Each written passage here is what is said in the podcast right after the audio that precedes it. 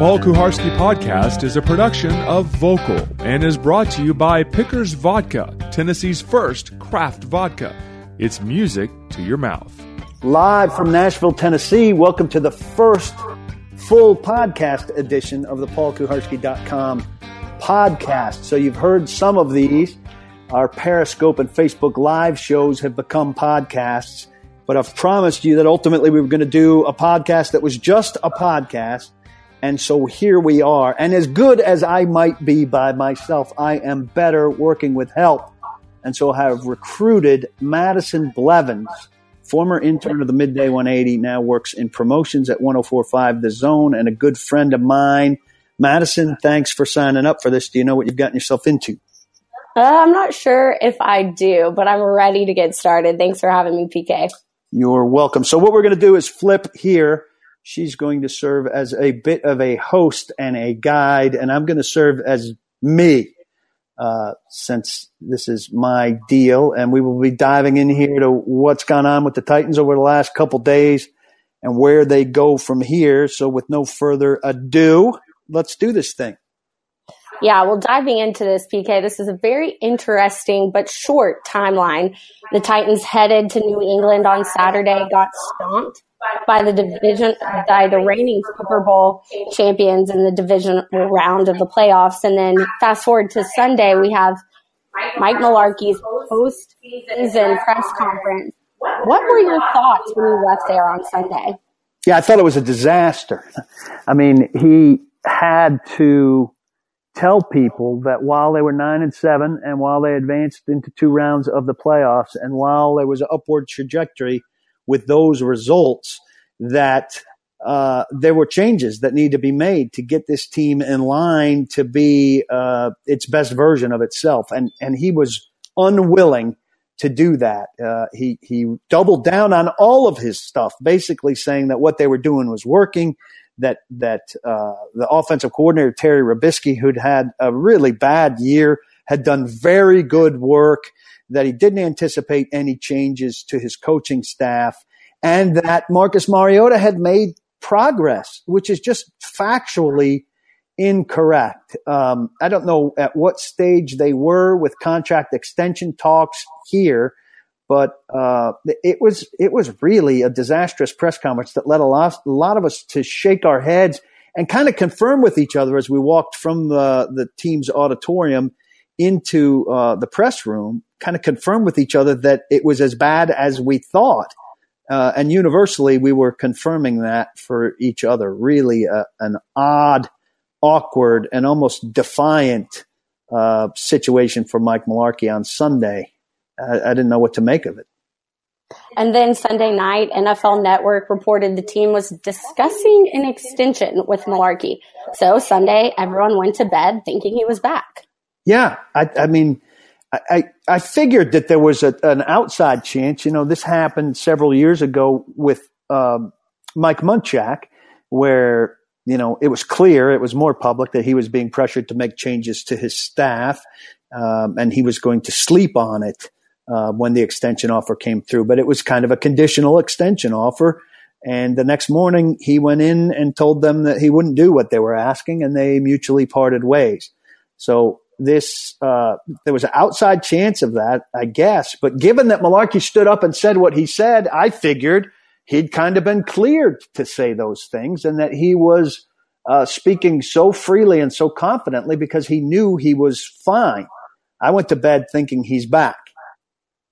Well, and then Monday morning, things changed. Titans owner Amy Adams Strunk released a statement that they had agreed to mutually part ways. How do you think that played into the decision on Sunday with questions that Mularkey answered, maybe that they didn't agree with? Yeah, mutual, schmutual. I mean, it's a nice way to uh, gloss it over. But he's fired there, and he's fired there uh, you know, for a lot of reasons that we'll delve into here. But Jon Robinson said at his press conference Monday afternoon, he was asked point blank, did what Mike said during that press conference contribute? Was it a factor in your ultimate decision? And he said, yes. So Mike Mularkey did, maybe didn't start digging his grave at that press conference, but he may have finished it off. And um, it, it just kind of bizarre. So I don't know if he already anticipated that he wasn't going to be back, if he was making public what he had said or would say privately in terms of his belief. But it seems, it seems to me, seems to us at the midday 180, we've talked about it, that he was saying, I don't really need to change. We went nine and seven and we followed that up with nine and seven and, and advancing to the divisional round of the playoffs. This thing's working. You're asking me to make changes to something that, in my estimation, isn't broken. And that's where Mularkey and Robinson were at odds about the, the current state of the program, if you will. So you're saying that you don't think this was a mutual departing at all? Well, I mean, I think it's mutual in that um, it's a mutual parting in that Mularkey could have stayed if he had done what they want. But I mean, he signed his own ticket out of town with a refusal to do what he wanted. And the people with the hammer there are, are Robinson and more so than Robinson, than Amy Adams Strunk, who now, by the way, is going to pay three head coaches for the 2018 season. Ken Whisenhunt in the final year of his deal, Mike Mularkey in the final year of his deal, and whoever the new coach is in the first year of his deal. So, did you reach out to Mularkey? And if so, what becomes of that relationship now for you? Well, I did reach out to him. I didn't expect to hear back. I sent him a text just saying, you know, hey, I, uh, I know I'm not the easiest guy to deal with and that that's not your favorite element of the job, but I appreciate um, your willingness to engage and all the time and effort you made to uh, to answer questions and explain things. I wish the best uh, to you and your family, and I'll see you down the road. I didn't hear back from him, and I didn't expect to hear back from him. Uh, in terms of what happens with the relationship, I don't, I don't think that, uh, you know, he, he, and I weren't doing a lot of talking outside of the framework of the general media availability. Periodically, he would return a text and was helpful, but um, I don't really envision, you know, maybe I, I would imagine if he gets another job and he might wind up being offensive coordinator of the Cleveland Browns here, you know, I'll see him at the combine in the hallway and I'll try to say hello and, and thank him in person and, and see what's left there. But, uh, you know, there are plenty of coaches I've dealt with over the years who I still talk to and there are plenty I don't. And I, I would suspect he'll be on the side of don't. And that's fine. That's his prerogative. I understand he wouldn't be particularly fired up to, to maintain any kind of relationship with a reporter that he didn't feel like was, uh, I suspect he didn't feel like was an ally.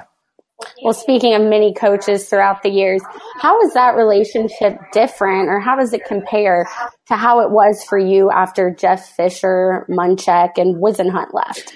Yeah, I mean, each one different. Jeff Fisher, when he left, you know, I had covered uh, him for a, for a long, long time and uh, knew him quite well, and uh, we had a, a long standing relationship. And and the day he had that press conference where he said goodbye, I was really feeling like I needed to, you know, have some sort of formal goodbye with him. And I didn't, uh, uh, you know, have a chance to say anything. And I think I called him three or four days later to, to thank him and everything. And he was very kind of ho hum about it, like, you know, as if nothing uh, would change. He wasn't going to be a day to day person for me or, but uh, certainly, you know, we've remained cordial over the years to the degree that, uh, you know, he's visited with us, with us on the midday 180 at the combine and stuff like that when he was coach of the Rams.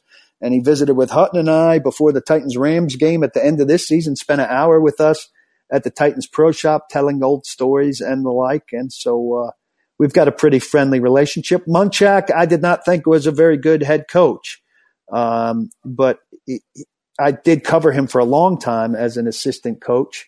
Uh, I respect him a great deal. He's a, a, a brilliant offensive line guy. And, um, you know, it's not like we were talking on any regular basis after he left. But uh, once I became a member of the Pro Football Hall of Fame selection committee, I had occasion to reconnect with him, and he's been helpful to me um, in talking about not just offensive linemen, but defensive linemen who he went against. So he's given me uh, a great deal of uh, uh, of feedback to help me make judgments with. Whisenhunt, obviously, I had the, the most contentious relationship with because he had the least success but you know, he's returned a text or two. He gave me a quote when they were when the Chargers were coming back to play in the preseason ahead of the Titans. I visited with him in the locker room in the, then, and you know, if I'll see him around the combine or the Super Bowl or something like that, and, and we're cordial, but uh, he's not helping me uh, a, a, great deal with stuff either. Uh, and basically, what you've just confirmed there is that I'm pretty old because I've got uh, just off the Titans alone four former head coaches now to discuss, and that's uh, in addition to um, you know the people that I've uh, covered in Jacksonville, in uh, in Houston, in in Indianapolis during my my four or five years as a divisional guy for ESPN.com. Well, fast forwarding in this timeline to Monday afternoon, General Manager Jon Robinson decided to hold a press conference. What did you feel going into that press conference needed to be answered for the fans, for the players, for the media members, for everyone involved in this Titans organization? By the way, if you're hearing text chimes or email chimes, I thought that I turned that off. So you're getting ambient sound if you're hearing those from, you know, making this feel more real. Or maybe they're Madison's. Are you chiming over there? I'm, no, I'm just going to say mine are completely gonna, off. I'm, I'm going to blame it on Madison. I think they're coming from her all side. You, PK. All Madison. So we'll teach her. She's young. We'll we'll we'll we'll groom her. We'll, we'll get her up to snuff. Um, Don't throw me under the bus. No, that's what I do. I I what questions needed to be answered by Jon Robinson? You know, the the big question there was why uh, why they parted ways with Mike Munchak, and it became pretty clear that he did not think that this coaching staff was maximizing. He used that word six times in 22 minutes. He was not maximizing the skill sets and the abilities of the players, starting with Mariota. Now, Marcus Mariota was dinged up this year. He had a hamstring, he had a knee, he had a quad in the last game. I reported that his surgically repaired lower leg slash ankle were still a, a, problem for him along the way, and he might need a cleanup procedure eventually. Um, all of the, there were all kinds of factors. Look, uh, you know, Delanie Walker dropped two touchdown passes, or, or, or Rishard Matthews dropped one, and and Corey Davis fumbled one at the goal line, and uh, you know things happened that made it harder for Marcus. He also made a lot of bad decisions, and you would think he would have been coached better. And the scheme was just not. Look, I, am not saying you run his college spread offense by any means. I believe you've got to be a pocket passer at crucial moments in a game. And I believe that Mariota can be a pocket passer at crucial moments of a big game. But you've got to expand the envelope for him. And what for me was telling was Mularkey was saying, see, he's saying what you want everybody to say, but it's not believable when he says, we're not asking anybody to do something they can't do. And I flipped that question and said, You're not asking him to do things he can't do. Are you asking him to do everything he can do? And he said yes to that, which is just nonsense. I think he believes it though. And so I'm somewhat sympathetic to him there. He's rigid and he's, uh, stuck, stuck to his ways. And I just think he really believes that he did some of those things um, to a degree that he didn't. And I think we're going to see him from the next guy to a degree uh, that that people can't imagine, given the context of what we see. The other things we wanted to know then, you know, about how long um, how long this process is going to take, how many guys are going to be involved. You know, no definitive answers on that, nor should we have. Do you think that a lot of this decision was made around quarterback Marcus Mariota? Yeah, I, I think um, you know this is uh, Marcus is going into year four. His time is now, and uh, he's he's got to get better. And he, I think he needs to be involved in this decision. Not that he's saying who should be hired and not, but I, I wrote this week he needs to go to Jon Robinson and put everything on the table. Here's what I really feel good about. Here's what I really have a hard time with. Here's what I think is is realistic that we can do running wise here's what I think of of the receivers, guy by guy, on on and on. And look, is all of it going to influence what Robinson does? No, but it'll give him all the information. You know, it's better that he have all of the information and kind of go from there in terms of uh, what he's doing because this hire is more about Marcus Mariota than anything. And uh, even if it's a defensive guy, um, you know, he's going to be hiring the offensive coordinator and the quarterback coach who are going to be overseeing what the Titans hope for the next, you know, 8, 10, 12 years of a Marcus Mariota career. Um, so we will see what happens there. Well, and Robinson actually said that Mularkey's press conference influenced a lot of that decision.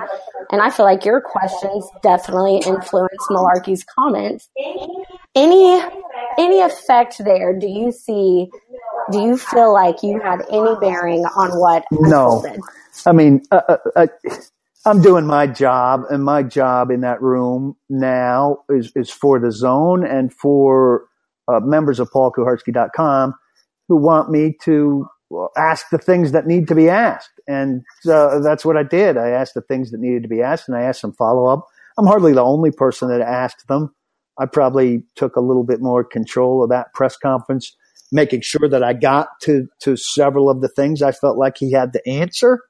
Um, you know, with regard to Robiskie, with regard to the staff, with regard to failure to maximize uh, Mariota's stuff.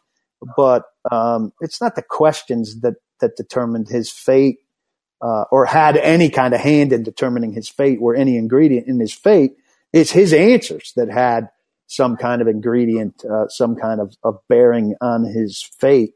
So, um, you know, I, I, wouldn't celebrate that if I thought it was the case, and I don't think it's the case. I think Mark Mike Mularkey did some things to himself. Uh, I didn't do anything to him. But you definitely are one of those reporters that ask the hard questions that fans want to know the answers to. Would you say that's what you strive to be? Well, a, a lot of fans that will tell me like you're our voice in there, and that's not what I'm striving to be at all. Uh, I will work hard never to ask a question that was asked in probably both of these press conferences about what these guys felt about what the fans feel or, or stuff like that. I think that's kind of amateurish. I mean, obviously they're talking to their constituency when they're in a press conference like that. But uh, you know, I, I think it's uh, it's cheesy and amateurish to say, Mike, the fans out there really don't like your offense. What would you say to them uh, about that? I'm not going to talk to him about what the fans say about his offense. I'm going to talk to him about what I see and hear and want to know about his offense. And I think the people that are members here listening to this podcast are interested in what my questions are and the, and the answers um, that come there. So I don't strive to be the voice of the fan or the representative of the fan. I strive to be a good reporter who's asking questions that'll uh, either get good answers or expose people for not having good answers. And, and then I strive to get the people who want that stuff to be members of this site and to be listening to the midday 180 uh, weekdays now 10 to 2 uh, side plug there for Hutton and Withrow and and uh, and me every day on 1045 the zone in Nashville. So, with all that being said, how do the Titans go forward now? How will this all work for Robinson? Well, it's interesting. You know, he didn't even know necessarily who's going to be in the room for these interviews besides himself and Amy Adams Strunk. Now he could have his right hand man, Ryan Cowden in there, the personnel guy. He could have Vin Marino, the executive who, uh, uh, who deals with contracts in there. Um, it, that'll be interesting to see. Kenneth Adams, you know, uh, might want to be in there. I think it would be up to Robinson whether um, a- Amy's nephew who owns a third but has given her control of his third would want to be in there. Um, so that remains to be seen. Reports are that Mike Vrabel will be in the building on Wednesday for an interview, the first one. And LaFleur, the offensive coordinator from the Rams, who was, um, uh, you know, helped with Jared Goff's renaissance, second year renaissance under Sean McVay, will be in on Thursday. We know that Steve Wilks of the Carolina Panthers will also be a candidate. Uh, and then we're spe- speculated on a, on a lot of others. Uh, Filippo from Philadelphia being one, Frank Reich from Philadelphia being one, uh, Jim Schwartz potentially also from Philadelphia. If you're a Titans fan, it'd probably be good for you if the Eagles do not advance to the Super Bowl, making some of those guys available. Um, Josh McDaniels, we don't know if it's a done deal with Indianapolis. NFL Network has reported that hard, but um, we don't know if that's uh, in fact a done deal yet. They're not allowed to make it officially a done deal until uh, McDaniels is done for the season. So uh, we'll be interested to see the list as it grows. And uh, you know, I think he's not going to hurry. He's going to take his time. He's going to make sure he talks to everybody. I think there'll be a surprise in there, maybe a college coach, uh, maybe one that we've we've thought about, maybe one that we haven't. I love David Shaw at Stanford. I, I, don't think you could get him to move here, but I'd certainly take a stab. Uh, and, and those are some of the people I'd want them to talk to beyond the people that uh, that have been reported so far. We are going to uh, take a pause here and tell you um, that was for everybody, and that's available at iTunes through Apple. But if you want the rest of the juice that's coming, you've got to be a member of paulkuharsky.com. Madison is. She's a diehard. She subscribed for you. You took the life subscription, didn't you? I did. life subscription, oh. which most people don't even know is uh, available. It's kind of like a uh, secret society thing. So what we're going to do is we'll take a break here. We'll reconvene in just a minute, but you'll find the rest of this uh, at paulkuharsky.com, available only for members. You'll hear about uh, my most recent rant in my home life. It's related to a sleeping issue. I'll tell you about what my most important quality in the next head coach has to be.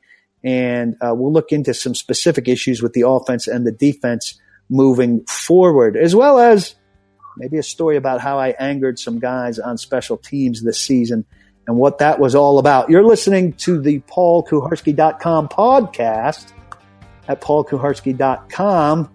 You want the rest of it, you know you do. Sign up, become a member, flip over to the site, and get part two. Madison will be right, right back. You ready? I'm ready. The Paul Kuharsky podcast is a joint production of paulkuharsky.com and Vokal. For more information and more programming, please visit vokalnow.com. That's V O K A L now.com. Dot com.